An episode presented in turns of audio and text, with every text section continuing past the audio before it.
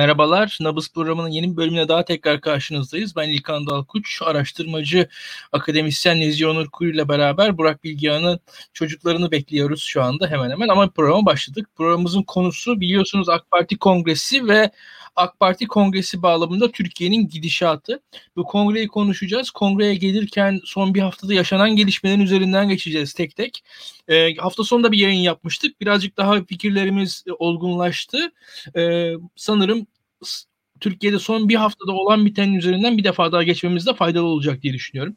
E, bu yayının e, yayına girmeden önce öncelikle program için e, programın e, daha fazla insana ulaşması için birkaç e, hatırlatmada bulunacağım size arkadaşlar. Öncelikle yayınımızı beğenmeyi, paylaşmayı unutmayın. Arkadaşlarınıza bizim yayınlarımızı önermeyi unutmayın. E, tweetlerimizi paylaşırsanız çok iyi olur şu aşamada.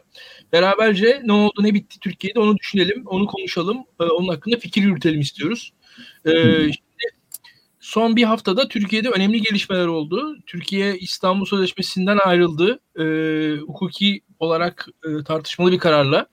Bunun yanında e, Merkez Bankası Başkanı e, görevden alındı. E, 4 aylık bir süre geçmiş geçmemişken daha belli değilken neredeyse ve burada e, bir finansal piyasalar çok ciddi çalkalanma yaşadı.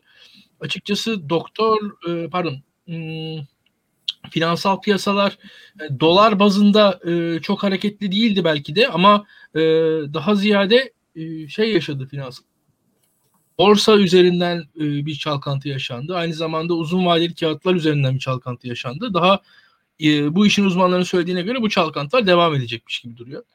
Şimdi e, bütün bunların yanında tabii HDP'ye kapatma davası ve e, Ömer Faruk Gergerlioğlu'nun e, başına gelenler e, açıkçası konuşuluyordu. Şimdi e, bütün bunların ardından bu kongreye gelir, geldiğimiz süreçte herkes şunu diyordu. Acaba daha da bir radikalleşme olacak mı bu kongrede? Olmadı. En azından hani kongrede yumuşama da olmadı tabii açık konuşalım ama e, hani bir ekstra radikalleşme de olduğunu söyleyemem. E, Onur ben e, sana sözü vermeden önce biraz birkaç değerlendirme yapmak istiyorum açıkçası. İzin tabii. varsa. E, şimdi bu kongrenin bir nispeten e, artık yavaş yavaş e, bir gazeteci de olduk sayılır. E, ya manşeti ne oldu diye sorarsan bana ben e, aile meselesi veyahut da aile arasında tabirini kullanırdım. Çünkü kongredeki Tayyip Erdoğan'ın konuşmasındaki en yükselen e, anlara bakarsak aile üzerinden konuştuğu anda Tayyip Erdoğan yükseldi. Onun dışında basit bir bürokrattı Tayyip Erdoğan. Yani işte 2000 kilometre duble yol yaptık, 5000 kilometre 100 tane baraj yaptık, 10 tane üniversite açtık, 20 tane işte hastane açtık diye basat bir konuşmanın üzerine aile değerleri üzerinden birazcık kendisini yükseltti Tayyip Erdoğan. Ve bunun ötesinde de hani hem kürsüde aile gündemdeydi. Öte yandan kongre salonunda da yine aile gündemdeydi. Tayyip Erdoğan kongredeydi. Tayyip Erdoğan yanında eşi vardı. Tayyip Erdoğan abisi, Tayyip Erdoğan oğlu Bilal Erdoğan, abisi Mustafa Erdoğan, e, şey hmm, dünürü e, Sadık Albayrak'la beraber e, kongredelerdi ve Tayyip Erdoğan kızları yoktu ve Berat Albayrak yoktu. Herkes aileden kim var kim yok tartışması üzerinden e, yorumladı bence. E, ve e, burada zaten e, ben daha derin bir e, yorum yapmaya çalışacağım izninizle. Yani e, bugün hatta yani bu İstanbul Sözleşmesi yorumlarına da gidecek. Benim açımdan İstanbul Sözleşmesi konusunun bu kadar gündemde olması İstanbul Sözleşmesi konusu kadar önemli. Yani şunu söylüyorum. Yani İstanbul Sözleşmesi kendisi önemli tabii ki. Ama şu anki İslami kesim niye İstanbul Sözleşmesi konu ediyor? Bunu da düşünmek lazım. Yani niye bu konu ediliyor Türkiye'de? Hani çünkü e, seküler kesim şunu söylüyor. Yani işte ya İstanbul Sözleşmesi'nde sıkıntı ne diyor? Hakikaten. Yani ama İstanbul Sözleşmesi'nin sıkıntı bulunmasının sebebi ne? Bence İslami kesimde bir aile krizi yaşanıyor şu anda. Tayyip Erdoğan'ın kendi ailesinde yaşadıklarına da benzer bir şey yaşanıyor hatta. Yani onun bir simülasyonu da orada yaşanıyor. Ve buna benzer bir şey hepsi yaşıyorlar. Herkes yaşıyor. Ve bu e, bu krizin kendisinin adı konulamıyor ve bu kriz kendi için içerideki bir kriz, evin içerisindeki bir kriz, hanedeki bir kriz, hanedeymiş gibi adlandırılamıyor ve, ve bu hanenin dışında işte LGBT, Avrupa Birliği, Avrupa Konseyi, Batılılaşma, Netflix vesaire bunun üzerinden aslında krize başka bir isim bulunmaya çalışılıyor. Ve bunun üzerinden de İstanbul Sözleşmesi hedef alınıyor diye düşünüyorum. Bu benzer şekilde e, dikkat edin esasen Tayyip Erdoğan aynı şeyi kendi ailesinde de yaşıyor. Berat Albayrak'ta bir kriz yaşıyor. Arkasından Cumhuriyet Halk Partisi soruyor Berat Albayrak nerede diye ve Cumhuriyet Halk Partisi suçlu olmaya başlıyor burada. Yani e, hemen hemen aynı şeyi yaşıyoruz. Hemen hemen aynı şeyi yaşıyoruz burada. Benim açımdan e, çok öğretici bir aile krizi var. Muhafazakarlığın kendi e, kurduğu bir kurgusal hayat var Onur açıkçası. O kurgusal hayat e, bazen çatır diyor. Çünkü hayat e, o mükemmel aile değil. Bu, bu, bu, bu sorun da değil bu arada yani bence açıkçası. Hiçbir ailenin mükemmel olmasına gerek yok. Hani o Tolstoy'un sözü gibi yani. Hani hakikaten de tüm ailelerde e, sıkıntılar, sorunlar olur. Bunlar normaldir zaten. Ki e, ben hep söylüyorum. E, bu, bu kadar da hani ben açıkçası hani hata da bulmam bu, bu tarz şeylerde ama e, tabii muhafazakar tahayyül açısından kolay kabul edilebilir şeyler değil. Ha, bunun dışında ne oldu? Bu aile meselesinin ötesinde e, belli bir uzlaşma, belli bir çözüm, e, belli bir e, halının altına süpürme yaşandı. Hemen hemen bizdeki bütün birçok ailede olduğu gibi bu meseleler halının altına süpürüldüğü gibi halının altına süpürüldü. Ve şu anda o görkemli bir halının altına süpürme yaşadık biz bu kongreyle beraber diye düşünüyorum ben. E, buradaki bu aile konusunu daha da açacağım. E, çünkü şu gözüküyor yani e, biz kabine değişikliğinde de bunun yansımalarını göreceğiz. Daha da bunun üzerinden gideceğiz ve e, AK Parti'nin tabii bunun hani aile meselesini konuştuk tabii siyaset konusunda da daha nüanslar, e, parti kapatma hikayeleri falan da üstüne gelecek bunların. Beraberce e, derinleştireceğiz diye düşünüyorum konuşmamız. Tabii bu arada Burak Bilgehan'ı da bekliyoruz. O da yayınımıza katılabilecek diye umuyoruz.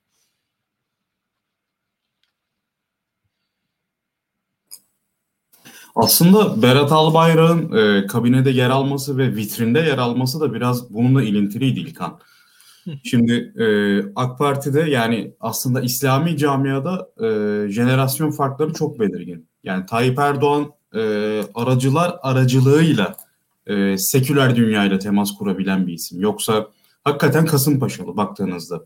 E, bu dönüşümlere ayak uydurabilenler e, onların çocukları oluyor. Özellikle kadınlar daha da bunu ayak uydurabiliyorlar. Kadınlarla aralarında kültürel bir çatışma var ama erkekler bir şekilde anlaşabiliyorlar. Berat Albayrak e, ailenin TÜSİAD'la, ABD ile işte batılı aktörlerle masaya oturabilen yüzüydü. Merkez Bankası'na kariyerli yani tırnak içinde kariyerli diyelim İslami camiaya e, oranla İngilizce bilen en azından insanları alabilen, e, sarayın kadrolarına yine İngilizce bilen danışmanlar alabilen e, bir yapısı vardı. Bu yüzden Erdoğan aslında insan kaynakları yönetimi konusunda bence Albayrak'a muhtaçtı açıkçası. E, Albayrak'ın bu şekilde sahneden e, silinmesini açıkçası ben de beklemiyordum. Yani böyle bir şey olması zaten biraz bizi şaşırttı. Ama nihayetinde e, Albayrak kadrolarının tamamen tasfiye edilmeyeceğini ve kendisinin bir şekilde geri döneceğini e, biz öngörüyorduk. Zaten bu parlament e, bu kongrede de şunu gördük. E, Sadık Albayrak'la en yakın olduğu kareleri verdi e, Tayyip Erdoğan. E, ve ailenin kadınları İstanbul Sözleşmesi tartışmasını da belki gündeme getirmemek adına hani aile içinde e, o karelerden bahsedilmemesi, aile içinde verilecek pozların medyada konuşulmaması adına belki aynı kareye girmediler. E, dolayısıyla şunu tekrar hatırlamak gerekiyor. Türkiye'de şu an yasal, e, rasyonel bir otorite yok, devlet otoritesi yok. Şu an geleneksel, karizmatik e, bir otoriteyle yönetiliyoruz. Yani adeta e, bir monarşi gibi. Hatta anayasal bir monarşi de değil. Neredeyse tam monarşi gibi yönetiliyoruz. Ya ben geçen bir tweet attım. Cumhur İmparatorluğuna dönüştü dedim Türkiye. Yani böyle oluyor şu an. Ve biz e, siyaseti anlamak için Erdoğan ailesini konuşmak durumunda kalıyoruz. Bu çok acı bir şey.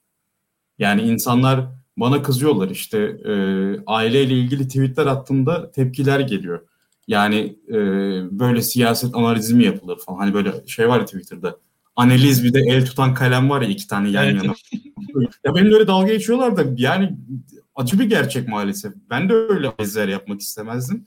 Ama biz şu an kongreyi tamamen Tayyip Erdoğan'ın kareleri ve ailesiyle e, pozisyonları üzerinden değerlendirmek durumundayız öncelikle. Sonrasında parti içi kırılmalardan bahsetmem mümkün. Ben sana bırakayım burada İlkan. Senin illa söyleyeceklerin vardır. Aile ve diğer kırılımlara ilişkin. Ya, e, şimdi birkaç şey ilk başta bu kongrede dikkatimizi çekti. E, Tayyip Erdoğan bir vekili vardı. Vekilliğine, vekaletine, partideki vekaletine Tayyip Erdoğan için parti çok önemli. Bu arada bunu da tekrar üzerinden geçmek lazım. Hani Tayyip Erdoğan'ın Tayyip Erdoğan işi siyaset, Tayyip Erdoğan işi siyasetçilik. Yani Tayyip Erdoğan bir doktor değil, mühendis değil. Tayyip Erdoğan siyasetçi. Ve bunun için Tayyip Erdoğan için de parti çok önemli.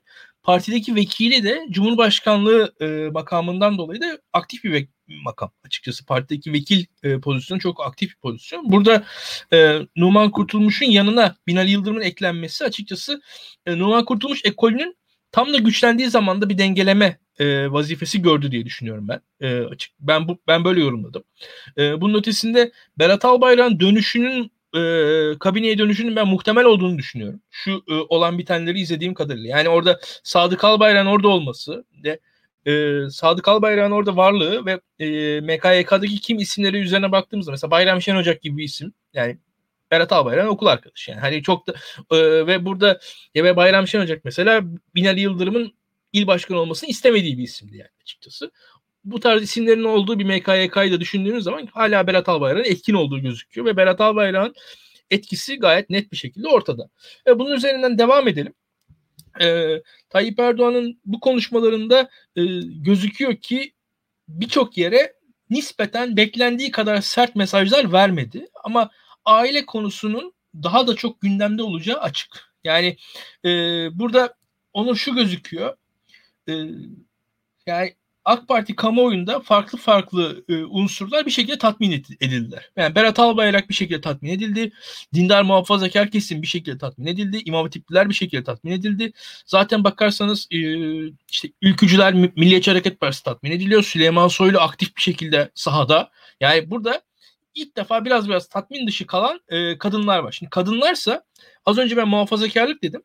E, bu açıdan çok önemli. Tayyip Erdoğan iktidara taşıyan e, aktif kitle aslında kadın yoğun bir kitle. Yani ve e, bu kadın yoğun kitle derken de şu, Türkiye'de siyasal İslam'ın en önde gelen taleplerine bakarsanız, bu taleplerin toplumsal yansımalarına bakarsanız kadınları görürsünüz. Yani nedir? E, zina, alkol, e, kumar. Bunlar erkeğin e, evliliğe karşı yaptığı hareketler olarak Türkiye'de e, alt orta sınıfta algılanır. Yani açıkçası kadın evliliği sürdürmek isteyen kadına kadının karşısındaki hayırsız erkek. Bu hayırsız erkeği e, bir şekilde ehlileştiren bir sopa olarak İslam gözükür e, ve e, gayet o kadının hayatı açısından faydalıdır. Ve burada e, nafaka burada modern modern e, toplumsal e, dünyanın bulduğu bir çözümdür bütün bunlara karşı. Yani evlilik sorununu yere, yerine getirmeyen erkeğe karşı modern modernitenin bir sopasıdır. Ve bugün bakarsanız nafakaya karşıdır bir taraftan İslamcılar. Yani şu anki nafaka sistemi tartışılmaktadır.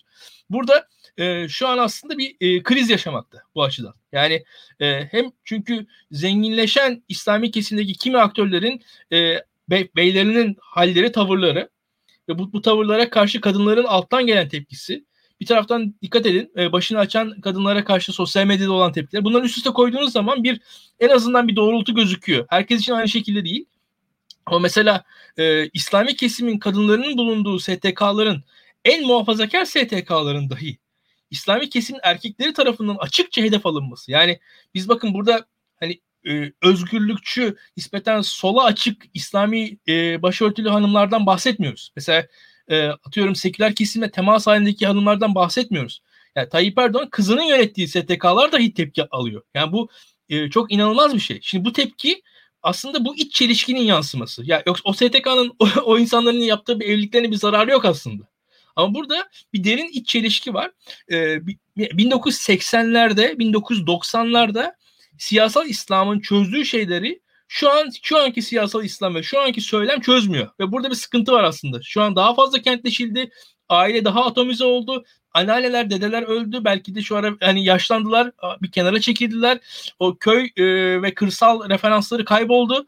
E, nispeten atıyorum e, kentte yeni sosyal fırsatlar daha az çıkmaya başladı insanların karşısında ve şu anda belli bir çelişki var. Bu çelişki e, altta işliyor. Tayyip Erdoğan bunun bu çelişki yokmuş gibi sadece bizim tercihlerimizmiş gibi işte üç çocuk yapın, evlenin.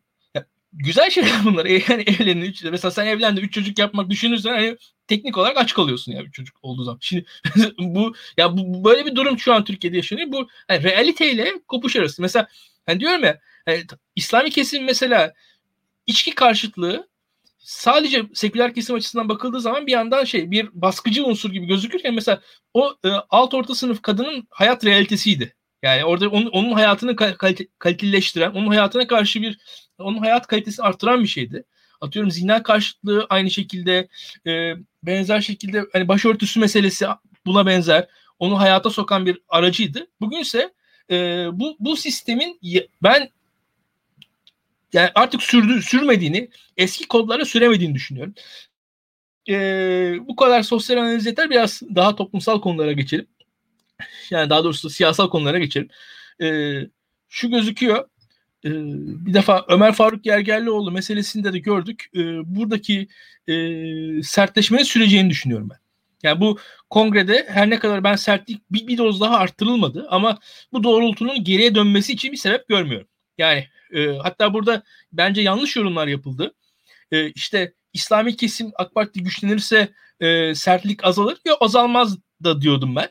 Azalmayacak. Yani orada e, farklı aktörlerin parti içerisindeki birbirleriyle yaptıkları müsabakalarda aldıkları pozisyonlar onların özgürlükçü olmaları anlamına gelmez. Yani ve yani Süleyman Soylu'ya karşı pozisyon almış olması size e, o aktör inherently yani bir doğası gereği orada e, özgürlükçü pozisyona gelmez. Birazcık da soğukkanlı bakılması gerekir diye düşünüyordum. E, ki zaten bu bence e, bu e, Ömer Faruk Gergerlioğlu ve HDP meselesinde ortaya çıktı. HDP meselesindeki harekete karşı olan tepkiler e, gayet zayıftı AK Parti içerisinde ve benim kale almadığım tepkilerdi. HDP'nin kapatılmasının e, kapatılması konusunda yani bir e, olumsuz şey yapılmadı. Hala, hala e, AK Partilere sorulduğu zaman orada e, tevil edici en olumlu ak konuşan yani en özgürlükçü konuşan AK Partili bile biz bilmem kaç yılında anayasa değiştiriyorduk o anayasa değişikliğine karşı işte HDP'liler oy verdi parti kapatma dava parti kapatması meclis onayına tabi tutulacaktı ondan dolayı da ya, o kadar dolayımlı bir şekilde kendilerini savunmaya çalışıyorlar. Ee, bu da gerçekçi gelmiyor bana. Ee, devam edelim. Ee, burada tabii hani ben hep söylüyorum birkaç e, tavır daha bekliyorum Tayyip Erdoğan'dan bu süreçte. Özellikle AK Partili kadınlara yönelik e, açılımları olacaktır. Yani orada da henüz şu şu an tatmin edemediği kitleyi de tatmin etmek için arayışları olacaktır diye düşünüyorum.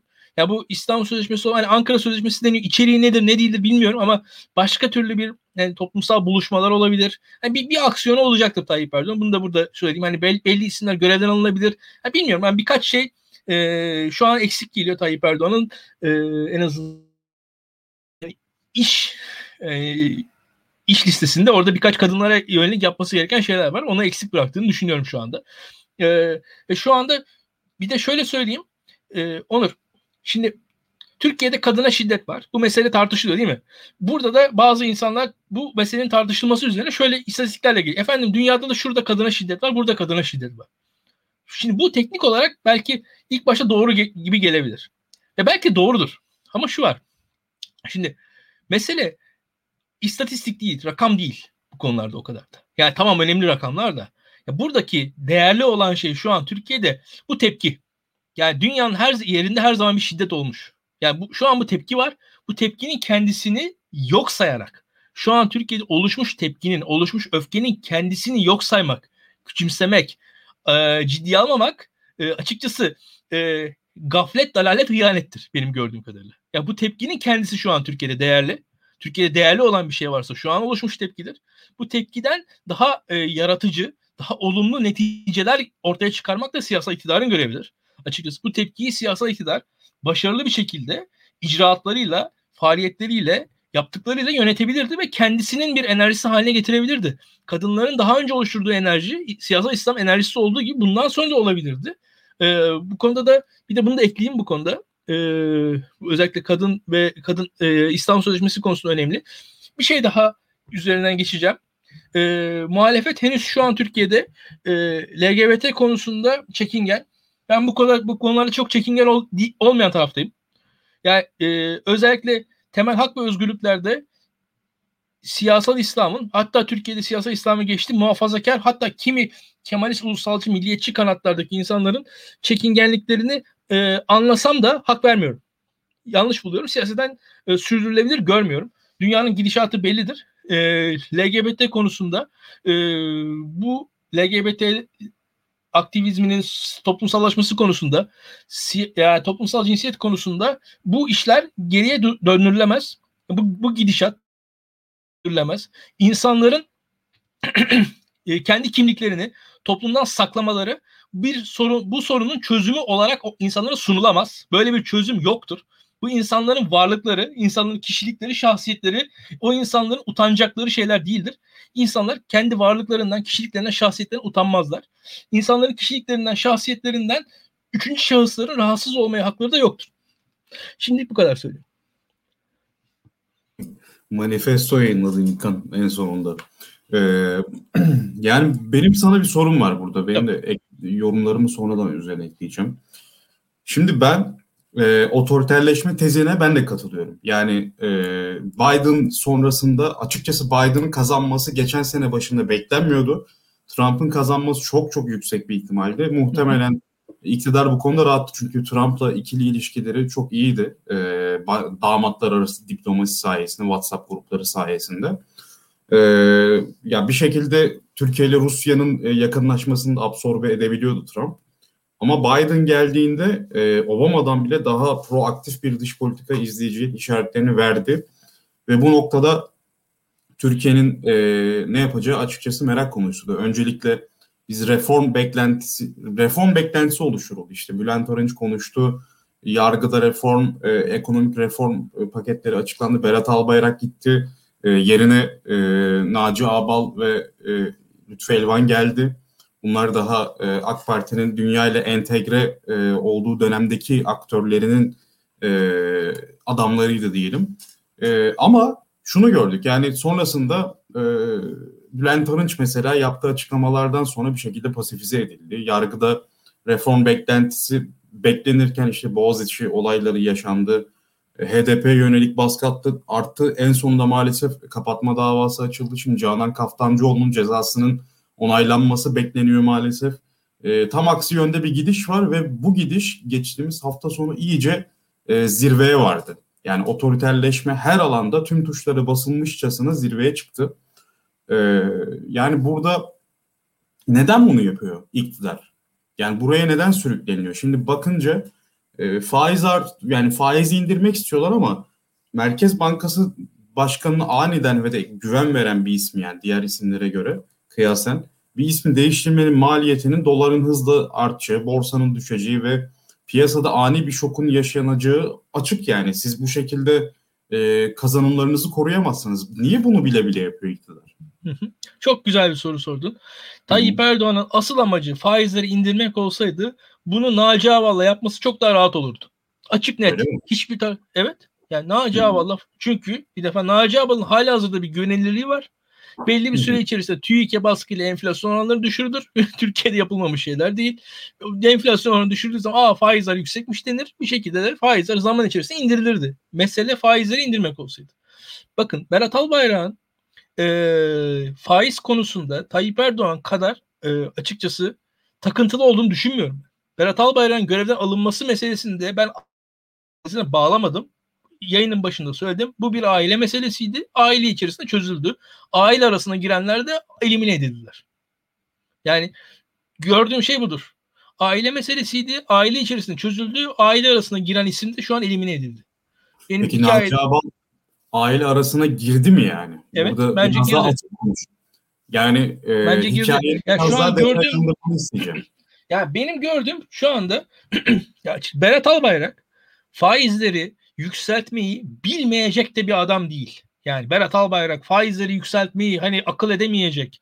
E, do, bununla hiçbir şekilde hani aklından geçemeyecek kadar da bilgisiz bir adam değil açıkçası Berat Albayrak. Yani be, şu an şöyle söyleyeyim. Berat Albayrak yani klasik iktisatçılara göre daha pervasız. Doğru. Hani bazen e, bu işte dolar satma konusunda değişik yollar deniyor. Daha yaratıcı diyelim maliye politikaları, finans politikaları uyguluyor Türkiye. Böyle swap kanalları kapatılıyor, onlar yasaklanıyor. İşte ya, ya böyle işte bilmem ne zorunlu karşılık rasyoları değiştiriliyor falan. Her bir, bir egzantrik şey. Bankacı arkadaşlarım var konuşuyor. Sürekli bir şeyler geliyor diyor. Kanunlarımız sürekli değişiyor Berat Albayrak döneminde. Böyle. Her gün tekrar okuyorlar. Böyle hani yeni kurallar, kanunlar geliyor. Bir bankada üst düzey bir arkadaşımla konuştuyoruz. Yani Berat Albayrak zamanında. Ya bayağı mesai yapıyoruz diye Berat Albayrak yüzünden. Şimdi çünkü şey hani her an bir ekonomiyi böyle mikro manage ediyor neredeyse. Şimdi ya klasik olarak hani bırakınız yapsınlar. ilkelerimiz bunlardır. Koyduk bıraktık. Yok öyle bir şey. Orada onu seziyordunuz zaten yani hani. Şimdi e, böyle bir tarzı var ama bu tarz ya faizleri asla yükseltmiyorum tarzı değil. E, ya bence bir aile meselesiydi. Bu aile meselesinin içerisinde e, bu aile meselesinin içerisinde olay kendi içerisinde çözüldü diye düşünüyorum. E, ve burada bakarsak yani, yani biz şeyleri gördük. Hatırlayalım. Yani işte Başakşehir Trabzonspor tartışmasını ben burada konu aldım. Aile meselesi derken. Sadece Berat Albayrak, Tayyip Erdoğan'la meselesi değil. Ailenin farklı odakları var. Burada gayet net gözüküyor. Yani e, dikkat edin. Naci Abal gittiği gibi Rıdvan Dilmen de gitti. Yani bu, bu, bu çok tesadüf değil bunlar. Yani burada e, benzer zamanlarda yorumculuğu bırakmak zorunda kaldı. Yani burada bu aile meselesiydi bu. Böyle çözüldü. Ben faiz tabii ki insanlar e, bu es, esas sıkıntı şu. Bütün bunların aile meselesi olması ve bize bize yansıması. Hiçbir kurumsal şeyin kalmaması. Yani burada objektif olarak bakarsak. Ama tabii insanlar haklı olarak kendi hayatlarına yansıdıkları şekliyle bakıyorlar. Diyorlar ki Merkez Bankası Başkanı görevden alındı. Benim bankadaki tasarrufum şu, şöyle oldu. Borsadaydım. Ya yüz binlerce insan şu an borsada Türkiye'de ve e, yüz binlerce insan e, ciddi şekilde tasarrufundan kayba uğradı. E, şu an bütün bunlar yaşanırken e, tabii insanlar kendi yaşadıkları bazında görüyorlar. Ama evet Rıdvan Dilmen Berat Albayrak karşısında onu söylüyorum işte. Evet, şu an orada bak, sorular geliyor İlkan biraz orayı oradaki e, neden sonuç ilişkisini biraz anlat teorilerini Nasıl? bekliyoruz. Ya oradaki bak olay çok mantıklı aslında. Şimdi e, bakın AK Parti adına medyayı kontrol eden aktörler sadece e, Berat Albayrak ve kardeşi Serhat Albayrak'tan ibaret değil. Burada Bilal Erdoğan'ın da bir etkisi var, gücü var. Kızlarının da etkileri ve güçleri var. Bunların hepsinin kendi e, etraflarında bu, bu oluşan ekipler var. Burada mesela e, Türk Medya Grubu Bilal Erdoğan'a daha yakın. Birçok İmam Hatipli ekip Bilal Erdoğan'a daha yakın. Berat Albayrak e, çok da İmam Hatiplerle arası iyi olmayan bir figürdü. Berat Albayrak'ın önde olduğu yerlerde pek İmam Hatipli yoktu. Yani Berat Albayrak'ın etkin olduğu kurumlarda İmam Hatip'ten gelmiş fazla insan göremiyordunuz. Muhtemelen Bilal Erdoğan, Açık konuşalım. Bak, Berat Albayrak ben daha da söyleyeyim. Bakın Bilal Erdoğan bir İmam Hatipli. Bak Bilal Erdoğan bir İmam Hatipli. Berat Albayrak Cemaat Okulu'nda okumuş birisi. Şimdi burada bak farklı ekoller bunlar. Ve e, üniversiteye giriş o katsayı meselesi yaşandığı zaman e, İmam Hatipler'de şunlar oldu Onur. İmam Hatipler ya okulu bırakıp normal düz liseye geçelim mi geçmeyelim mi? İmam Hatip'ten mezun olmayalım mı? Sorusunu yaşadılar birçokları. Ve Bilal Erdoğan geçmedi. İmam Hatip mezunu olarak. Birçok İmam Hatipli İmam Hatip'ten ayrıldılar. Düz liseye geçtiler. Son bir buçuk iki yılda orada okudular. Yani o kas sayı sorunu yaşamak için. Bir kısım İmam Hatipli ise biz İmam Hatipliyiz. O kimliğimizi sürdürüyoruz diye Bilal'le beraber okudular. Bilal Erdoğan hatırlar mısınız bilmiyorum. AK Parti'nin ilk dönemlerinde burs meselesi vardı. Bir e, giyim firmasının sahibiyle vesaire. Şimdi Ve, isim vereyim mi? Ver. Remzi. tabii tabii aynen. Şimdi Bilal Erdoğan e, ailesinin e, gücü sayesinde yurt dışında güzelce okuyabildi. Oradaki diğer imam hatipli gençlerin hiçbirisi Bilal Erdoğan kadar iyi okullarda okuyamadılar. İşte başka üniversiteler okudular. Atıyorum yani İTÜ'de okuyacakken Sakarya'da okudu. ODTÜ'de okuyacakken Kırıkkale'de okudu birçoğu. O kas sayı meselesinden de. Ve bu yüzden hepsini Bilal Erdoğan kendisi iyi okullarda okuyabildi ama devam edeyim. Ve burada da şöyle bir şey var. O tüm okul arkadaşlarına Bilal Erdoğan borçlu. Ve tüm okul arkadaşlarının temsilcisi orada. Yani okul arkadaşları kötü okullarda okur ki ve bu yüzden de o şu an AK Parti kariyerle kompanse ediliyor. O borç yani tüm Türkiye'nin borcu gibi ödeniyor şu an sürekli. Hani hep konuştu işte Kartal İmam Hatip e, her yerde. Niye her yerde? Bundan dolayı her yerde. Bakın hani mantığı budur o iş. Neyse. E, böyle tek tek anlatıyoruz. Şimdi e, burada devam edelim. Mesela bu Bilal Erdoğan ekolü Berat Albayrak ekolü arasında farklılıklar var. Ve bu farklılıklar çatışmaya yansıyor. Bazen ne kadar ne, yani bilmiyorum yani yüzde yüz her şeyi görebiliyor değilim ama hissettiğimi e, en azından kendi uzaktan görebildiklerimi, sezdiklerimi anlatabiliyorum burada. Burada da şu var. Berat Albayrak'ın total tasfiyesi. Berat Albayrak'ın total tasfiyesi olmadığı için de ben her zaman dönebileceğini düşünüyordum. Zaten burada söyledik. Medyasıyla, e, emniyetiyle, yargısıyla Berat Albayrak etkisi, etkinliği duruyordu orada. Ve burada da ideolojik bir dönüşüm oluşmadıktan sonra da e, Berat Albayrak'ın dönmesi önünde engel yoktu. Berat Albayrak bugün bir ölçülerde belli güçleri budanır. E, belli ölçülerde İslami kesim şu an daha doğrusu e, siyasal İslamcı kesim diyelim milli görüş kökenliler de e, bakın öyle ya da böyle tatmin edildiler.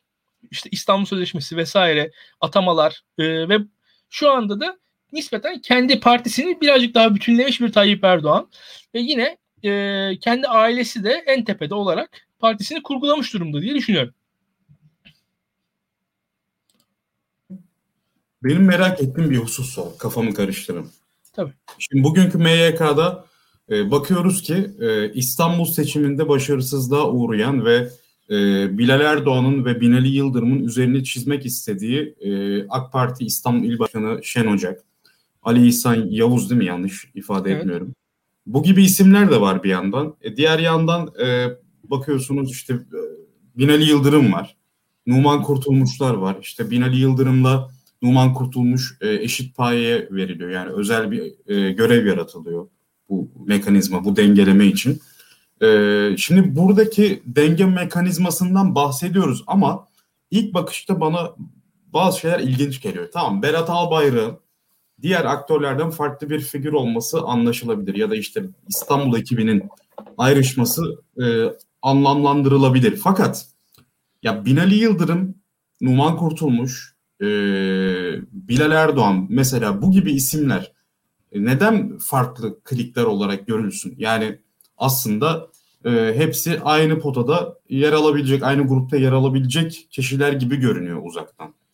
Ben şimdi sana ya ben bunun cevapları bende de var da senin yorumlarını merak ediyorum. Nasıl? Bir daha söyler misin? Anlatabildim mi? Şimdi Numan Kurtulmuş'la evet. e, Binali Yıldırım nasıl çatışıyor, niye dengeleniyor? Yani bunlar hakikaten çatışan Hı-hı. isimler mi? Tabii. Buradaki çatışmayı da biraz anlatabilir misin bize? Şimdi şöyle bir şey var. Bakın e, Numan Kurtulmuş siyasal bir background'un temsilcisi. Öyle ya da böyle. Bir parti e, genel başkanıydı. Numan Kurtulmuş'un e, sanırım babası e, ya da dedesi. İlk Türkçe ilmihali yazan insan. Yüzbaşı. E, Atatürk tam öldüğü zaman veya ölmeden biraz önce falan 1930'larda ilk Türkçe ilmihali yazan insan Numan Kurtulmuş. Babası ya da dedesi olması lazım. E, tam emin değilim. Şimdi Türkiye'deki İslami camia içerisinde çok ciddi bir aile Numan Kurtulmuş'un ailesi. Yani Türkiye'deki ilk Türkçe Latin harflerle İslami yayınlardan bir tanesini yapmış insan. Yani bu e, az bir şey değil açıkçası. Hani e, herkesin tanıdığı bir insandı. Öyle bir aileden geliyor. Kendisi zaten akademisyen. E, ya ben akademik olarak çok tutmam ama yani beyefendi de bir insan gözükür yani. Ama şu var gayet de ağır siyasal İslamcı. Şimdi e, Binali Yıldırımsa kendisi ailesinin ilk tahsilli insanı e, ve kariyeri de Tayyip Erdoğan'la beraber e, gerçekleşmiş bir kariyer ve Tayyip Erdoğan'a bağlı bir kariyer. Yani Binali Yıldırım e, öyle o kadar siyasal bir background'un temsilcisi değil. Binali Yıldırım, Binali Yıldırım'ın temsilcisi orada. Açıkçası. Ve bu Binali Yıldırım'ın temsil etmiyor oluşu yani bir yandan da biraz şey gibi. Hatta ben yani, yani çok zarif olmayacak ama bazen hani e, Kemal Sunal filmlerinde Şaban bir anda bir konuma gelir ya. Yani çünkü şöyle bir şey var. AK Parti diğer herkesin e, o temsil ettiği güç de bir yandan bagajı olabiliyor yükselmesinde.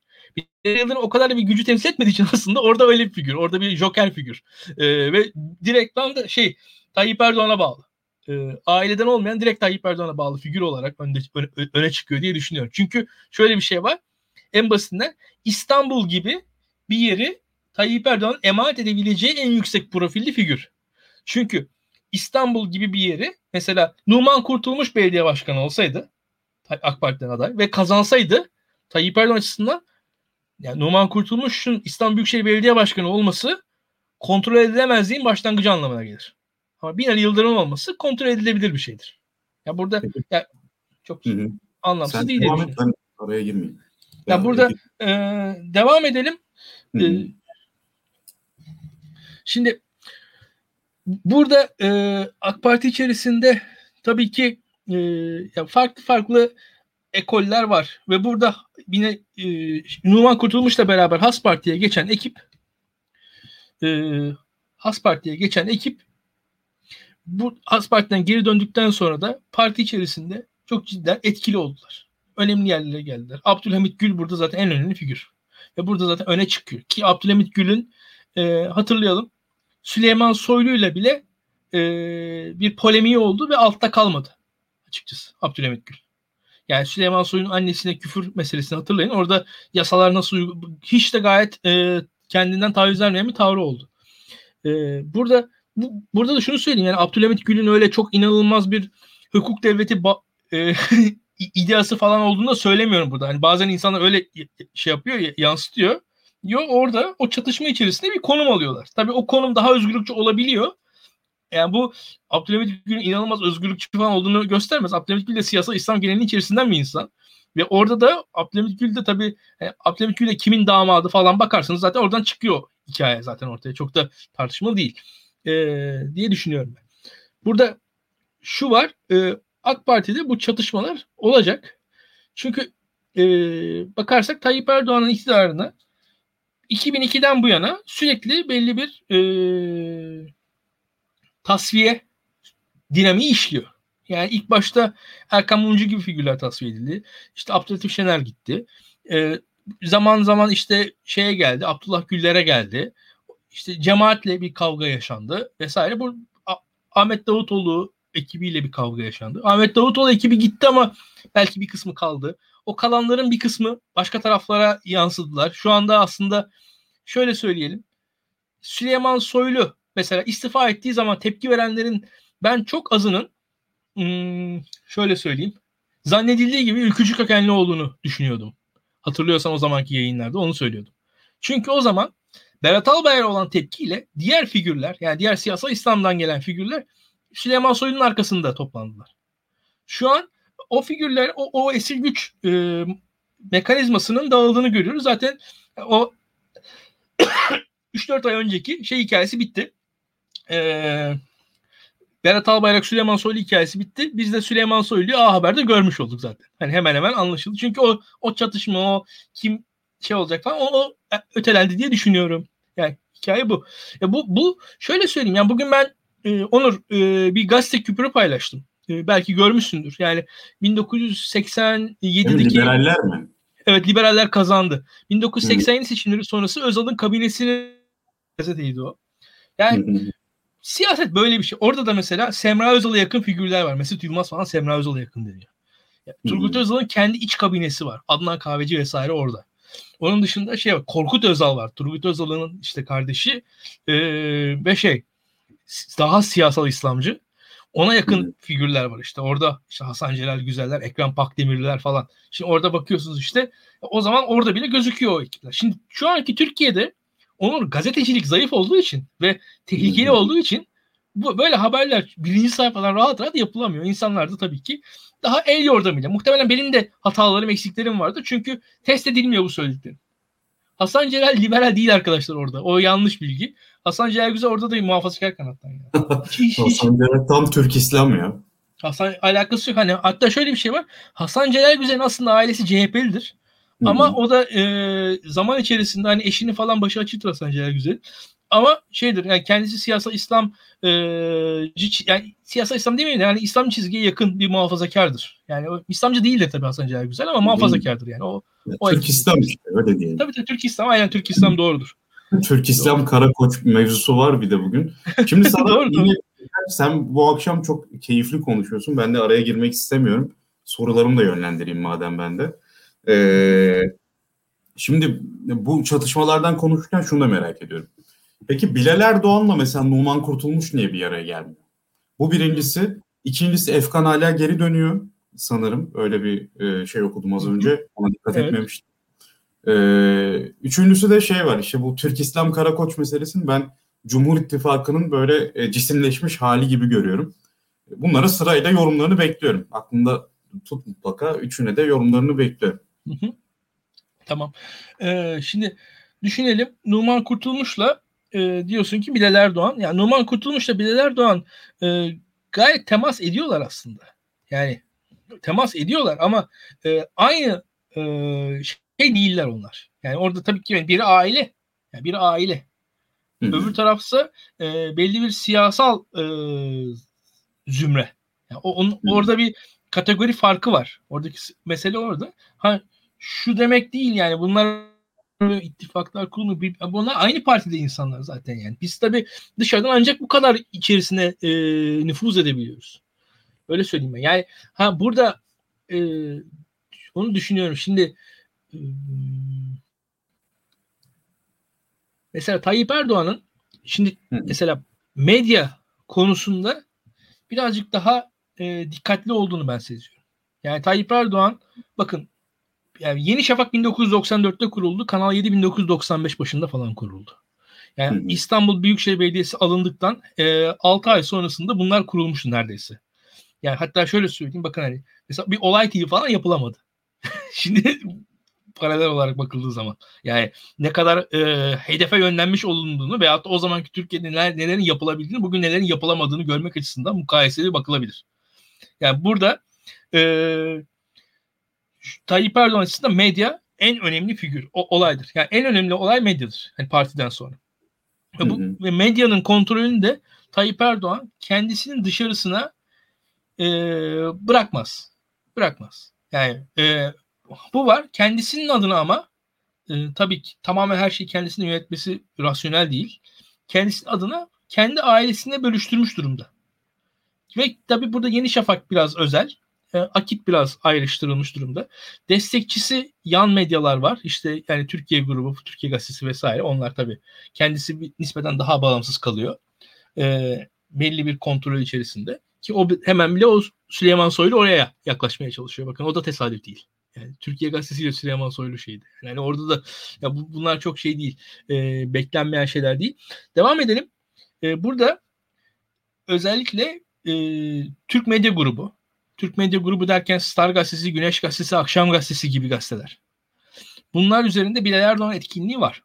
Yani hani or- oralarda o etkinlik sürdükçe e, onun üzerinden hikaye orada Bilal Erdoğan grubu daha etkin oluyor. O, ve orada mesela Berat Albayrak'a yönelik eleştiriler de oradan gelmişti mesela. Öyle söyleyeyim. Şimdi e, senin anlattığın yerde tabii ki birçok açıdan e, gruplar yakın. Ama ayıp ediyoruz. Yani Osman Kavala'nın e, ya kurtulması diyelim artık yani Türkiye'de. Kim Osman Kavala'nın kurtulmasından yana? Yani hemen hemen hiçbir grup Osman Kavala'nın kurtulmasından yana değil. Ama şu var. Osman Kavala'nın kurtulmasına karşı olan gruplara karşı olan gruplar var. Onlar onlar bazen bundan mutlu olabilirler. Veyahut da şöyle bir şey var. Hatırlayalım Osman Kavala mesela Onur e, yani tahliye ediliyordu. Beraat etmişti. Evet evet. Nasıl oldu da o gün tekrar Osman Kavala içi, yani bir anda tekrar başka bir davadan o gün ne olduğunu anlamadan e, geri e, cezaevine geri döndü. Bunun Hı-hı. sebebi biz o gün hepimiz Twitter dedik, yaşadık, gördük. Sabah gazetesi, Turkuaz Medya Grubu sosyal medyadaki aktörleriyle beraber yoğun bir şekilde tepki gösterdi. O tepki yani ciddi şekilde Tayyip Erdoğan'ı ikna ettiler ve onun üzerinden de e, tamamen şey yani bir lider lidere gelen meselesi var. O enformasyonu kontrol ediyorlar ve o öylece lideri kontrol ediyor bu ekipler. Yani şu anki Türkiye'de o tek adam rejimi ben kötü işliyor derken de bunu söylüyorum. Hani lidere gelen enformasyonu kontrol edenler Türkiye'yi kontrol ediyor. Biz de o yüzden bu, bu tarz saçma sapan şeyleri konuşuyoruz burada. Yani ben burada yani şu an neden böyle konuştuğumu anlatmak için bir Osman Kavala örneğini verdim. ee, yani çünkü sosyal medyadaki e, Turkuaz Medya ekibi sosyal medyadaki bir ateşi yaktı. O yaktığı ateş bir şekilde Tayyip Erdoğan'a yansıtıldı. Osman Kavala'nın çıkmasına karşı oluşan büyük tepki üzerine oradan tekrar HSK yansıdı. Oradan bir başka dava açıldı. Osman Kavala aynı gün içerisinde tekrar cezaevine kondu. Yani Türkiye böyle absürt bir yer. Yani neyse biz de bu yüzden böyle absürt absürt konuşuyoruz. Özür dilerim. Yani e, gerçekten modern kavramlarla, modern siyasetin kavramlarıyla e, konuşamaz haldeyim diye düşünüyorum. Yani e, birazcık e, belki ne diyelim e, alaylı söylemler bunlar ama şimdi devam edelim. E, burada senin anlattığın hikayede e, tabii ki yani Bilal Erdoğan'la yani Bilal Erdoğan'ın mesela şöyle söyleyelim mesela Başakşehir üzerinden etkinliğini görmüştük değil mi? Bakalım. Devam edelim. Medyadaki bazı aktörler üzerine etkinliğini gördük. Şimdi e, dikkat et. Ya, Ali Koç bir cenazeye katıldı. Hatırlıyor musun? ya, Rasim Ozan ya, Kütahya'da ile olan diyaloğunu hatırlıyorum ben o cenazede. O, o cenaze mi o? Evet o cenaze işte. yani o Ali Koç'u o cenazeye katıltan e, ondan önceki cenaze olabilir galiba. Emin değilim. Neyse, Hangi cenaze? Ben hatırlamıyorum. Ya bir, bir alimin cenazesine katıldı. Ali Koç. Aa, şey mi? Ha doğru doğru Fatih Camii'nde hatta. Evet Fatih Camii. Şey Sağlık Bakanı özür dilemek zorunda evet, kaldı. Evet. Kimdi tabii, ya? Tabii. O çok İslami bir Evet yani evet. Yani, o, o cenaze namazına gitmesi 20 sene önce filan sana gösterdim. Tabii tabii. Yani. Ali Koç niye o cenaze namazına gitti? yani çünkü Ali Koç'un da ilişki kurduğu bir ekip var orada. Yani o, o, orada da işte ya bugün gördük mesela Tayyip Erdoğan arkasında Mustafa Erdoğan, Bilal Erdoğan yan yanaydı. o da işte Fenerbahçeli onlar. şekilde yani hani o e, işte aman e, e, doğru Emin Saraç işte doğru, yani yok başkanının doğru, doğru, babası. Doğru. doğru ben de doğru. aklıma gelmedi. Hatta yani e, neyse Emin Saraç'ı unuttuk valla biz de yayının şeyi Haklısın. Bu arada bu arada Burak Bilgen hocamız e, selamlarını ve özürlerini iletiyor. Çocukları ona fırsat vermediler, ikizler. E, artık zaten o bizim gedikli konuğumuz Nabız'da veya ben onların gedikli konuğuyum şeyde Çavuşesku'da. Haftaya konuşuruz yani illaki. Ee, şimdi birkaç soru var. Sana, sen bugün gerçekten çok formundasın. Ee, ben de bir saati aşmak istemiyorum çünkü bir saati aşınca insanlar tıklamıyor tıklasınlar ve senin bu engin bilgilerini dinlesinler istiyorum. O yüzden sen de biraz süreye e, dikkat et. Ben bugün ya sorularını da yorum yapmış olayım. Tamam. Şimdi Efkan Ala'yı cevaplamadın. Efkan Ala'yı unutma. Şamil Tayyar'ı unutma. Ee, bir de olası bakan e, kabine değişiklikleri ve Tansu Çiller iddiasını da konuşalım. Ee, başka da e, Bakalım yani Hı-hı. saate göre konuşuruz tamam. Ee, şimdi hızla sözü verelim. Bir saate bir saate geçmeyelim. Ee, yani Efkan hala ilginç. Yani Efkan Ala'nın e, Efkan Ala'nın aldığı pozisyon, e, yaptığı yorumlar da ilginç. Beklediğimden daha iyi yorumlar yaptı gün içerisinde. Yani daha dolu yorumlar yaptı daha doğrusu. Yani bir şeyler söyledi Efkan Ala. E, Efkan Ala e, bana bir ölçüde acaba başka Hmm, hatta yani şöyle söyleyeyim. Yani Efkan Ala'yı gördüm. Efkan Ala'yı görmemle beraber de bir yandan hmm, Tayyip Erdoğan konuşmasına baktım. Onur Tayyip Erdoğan konuşmasında e, işte çağın ruhsuz e, ailesi falan gibi yorumlar. Cemil Beriç'e atıf, atıflar. Bir iki defa Umran falan dedi böyle. Ya alev altı nüansım, alev altı dokunuşum var acaba konuşmasında diye düşündüm. Efkan Ala ile alev altının arası iyidir. Ya acaba ya insan öyle şeyler düşünüyor. Şimdi bende de o tarz şeyler var. Şimdi e, bilmiyorum. Hakikaten bilmiyorum. Efkan hala şu andaki iktidarın tam yansıttığı figür değil. O açıdan haklısın. Yani şu anki iktidarın tam yansıttığı, o ideolojiyi yansıtan bir figür gibi gelmiyor bana. E, ve burada özellikle dışarı, yani dış ilişkiler gibi bir görevi olması da tesadüf değil. Çünkü ya içeride çünkü Efkan Ala'nın e, yansıtacağı, Efkan Ala'nın pozisyonunun şu an karşılık bulacağı bir Türkiye yok. Ya Efkan Ala ile hatta şöyle söyleyeyim. Ya mesela Devlet Bahçeli arasında e, bir uyum olmaz. Yani onu onu görebiliyorum ben. Onu söyleyebilirim. E, Şamil Tayyar Şamil Tayyar şu an partiye döndü diyorsun. Yani Şamil Tayyar'ın partiye dönüşü ya o konuda da şu an için ben yorum yapmıyorum Şamil Tayyar için. Yani şöyle söyleyeyim. Şimdi yani Şamil Tayyar'ı ben sonra yorumlayayım. Şu an yorumlamayayım. okay. e, Tansu ee... Çiller konusunu da bilmiyorum. Yani Tansu Çiller konusunda e, yani onu duydum ama yani bir bağlamını göremedim. Yani Tansu Çiller ne diye, niye yani hani, şöyle bir defa hani siyaset yapması çok mantıklı olabilir gibi gelmiyor bana. Hani, Tansu Çiller destek verebilir. Zaten Tansu Çiller gibi Mehmet Ağar gibi figürler destek veriyorlar zaten. Yani hani bunun ötesinin e, bir ihtiyaç olduğunu hiç zannetmiyorum. Yani Tansu Çiller'in e, uluslararası bir itibarı var da yok öyle bir itibar. Yani Tansu Çiller'in yani bu iktidarı kazandırabileceği. E, Tansu Çiller'in o açıdan bir yeri olacağını düşünmüyorum. Hı hı. Ee, peki şunu da soralım. Ee, bu bugünkü M MYK diyorum ben CHP'den alışıklıklarla da MYK listesi ve kongre ile e, AK Parti ile MHP arasındaki ilişkiler arasında bir bağlantı kurabilir misin? Yani burada değişen bir şey oldu mu sence? Ee, yani ilk bakışta olmadı. İlk bakışta Hı-hı. olmadı. Ee, ama buradaki bu anayasa söyleme enteresan aslında. Yani e, evet. benim henüz tam aklımda oturtamadığım şey o. Yani Efkan Ala'yı belki de koyabileceğimiz tek bağlam o. Çünkü Nasıl koyuyorsun e, bağlamı? Ya şöyle bir şey var çünkü anayasa söyleminin şu an e, bir yeri yok. Ya şu anki AK Parti'de bir yeri yok yani. Anayasa hani çünkü şöyle bir şey var. Anayasa söylemi aslında hani benim e, komplo teorisi tarzı anayasa e, maddelerim var biliyorsun işte nükleer silah, idam e, tarzı, NATO'dan çıkma tarzı böyle anayasa hani böyle şey anayasası gibi. Veyahut da işte işte çok eşliliğe izin verecek anayasada atıyorum kadının miras hakkı yarıya indirilecek, İslam anayasaya girecek falan bu tarz şeyler yani o da rasyonel değil. Anayasa özgürlük bağlamında koyacaksanız o da MHP ile yapılacak bir iş değil. Yani şu anki ya şu an düşünüyorsunuz MHP ile bir ittifak içerisinde nasıl bir anayasa değişikliği getirebilirsiniz?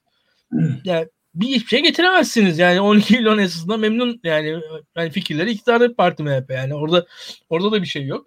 Yani o, orada e, anayasa e, belki Tayyip Erdoğan hani o hep anlatılan çıkışsızlığının yansıması olabilecek bir şey. Yani orada bir e, bir çıkış ihtimali seziyorum yani anayasa meselesinde.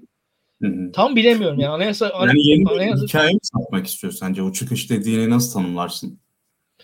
Yani e, şöyle bir şey var. Şu anda AK Parti'nin bu e, paradigma içerisinde daha öteye gidebilecek bir noktası yok. Belki anayasa onu sağlar diye düşünebilir ama ben, ben benim aklımda yok yani anayasanın e, nasıl olacağını da öngöremiyorum yani Tayyip Erdoğan biliyordur belki de. Ben bilmiyorum. Benim yorumum şu e, seçim değişikliği konusunda bir hamle gelebilir belki. Yani yeni ana yeni anayasa ile birlikte siyasal partiler kanunu yani pek çok siyasetin e, işleyen kanunları var ya işte meclisle alakalı düzenlemeler, partiyle alakalı düzenlemeler, seçimle alakalı düzenlemeler. Şimdi bu e, dar bölge, daraltılmış bölge tartışması söz konusu ya.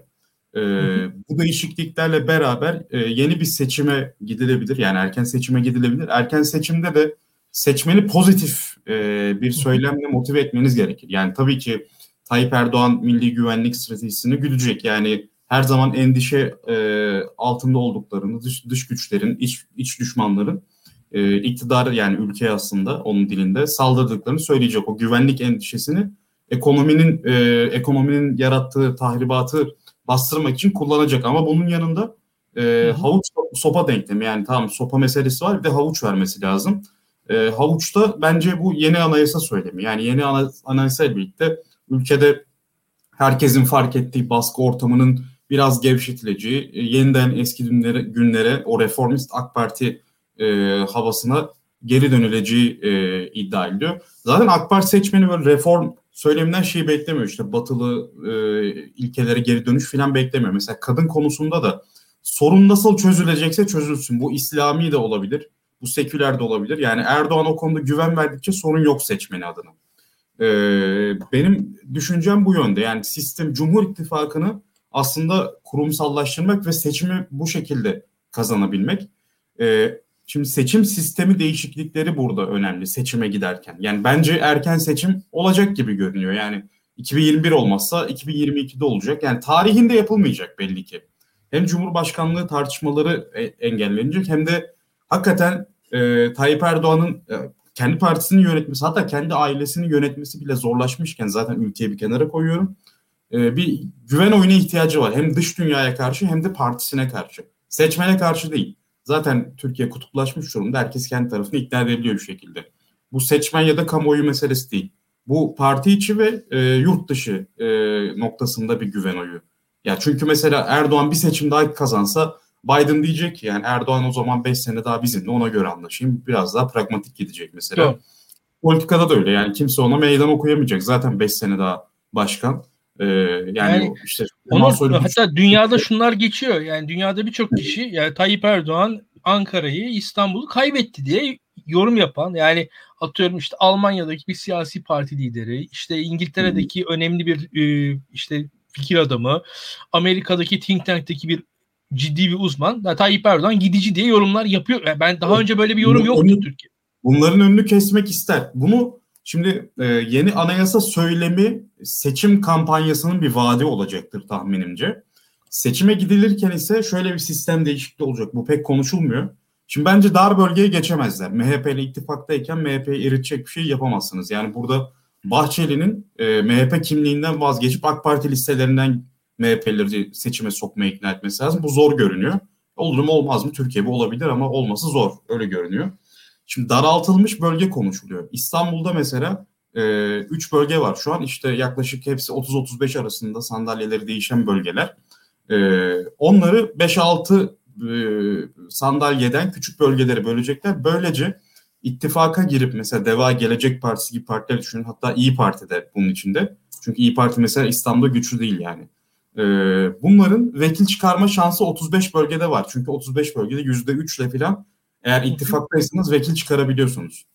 Ee, ama daraltılmış bölgeye geçerseniz mesela 5 sandalye ya da 6 sandalye, sandalye indirirseniz %20 gerekecek. E Deva Gelecek Partisi'nin %20 almasını beklemiyoruz. İyi Parti'nin de almasını beklemiyoruz. Bu partilerin şansını oldukça azaltacak. Onları CHP listesinden seçime girmeye ikna etmeye yani ondan başka bir çare bırakmayacak. O da çok muhtemel görünmüyor. Muhalefeti parçalama stratejisi var. Bu birincisi. İkincisi ise şu. Şimdi normalde milletvekilleri sayıları partiler için hesaplanırken e, en başta ittifaklar üzerine hesaplanıyor. Yani e, DOM sisteminde sanki Cumhur İttifakı bir parti. bir partiymiş gibi kabul ediliyor. Evet. İki parti var bir de HDP yani diğer işte HDP, Sa Saadet gerçi vardı son seçimde. Diğer partiler yanında da onlar hesaplanıyordu. Sonra ittifak içine dağıtılıyordu. Bu şekilde e, CHP ve İyi Parti milletvekili sayısını yaklaşık 20-25 yükseltebildi ve AK Parti'nin tek başına meclise e, salt çoğunluk olmasını engelledi. Şimdi ise ittifaklardan değil doğrudan partiler üzerinden hesaplama e, olayına odaklanıyor e, iktidar. Böylece ne olacak? Partiler üzerine hesapladığınızda mesela örnek veriyorum e, Ankara'da diyelim ki CHP ile İyi Parti e, normalde birinci sırada oluyorlar Millet İttifakı içinde. Ama siz bu partileri böldüğünüzde bu sefer AK Parti birinci oluyor. Ne oluyor?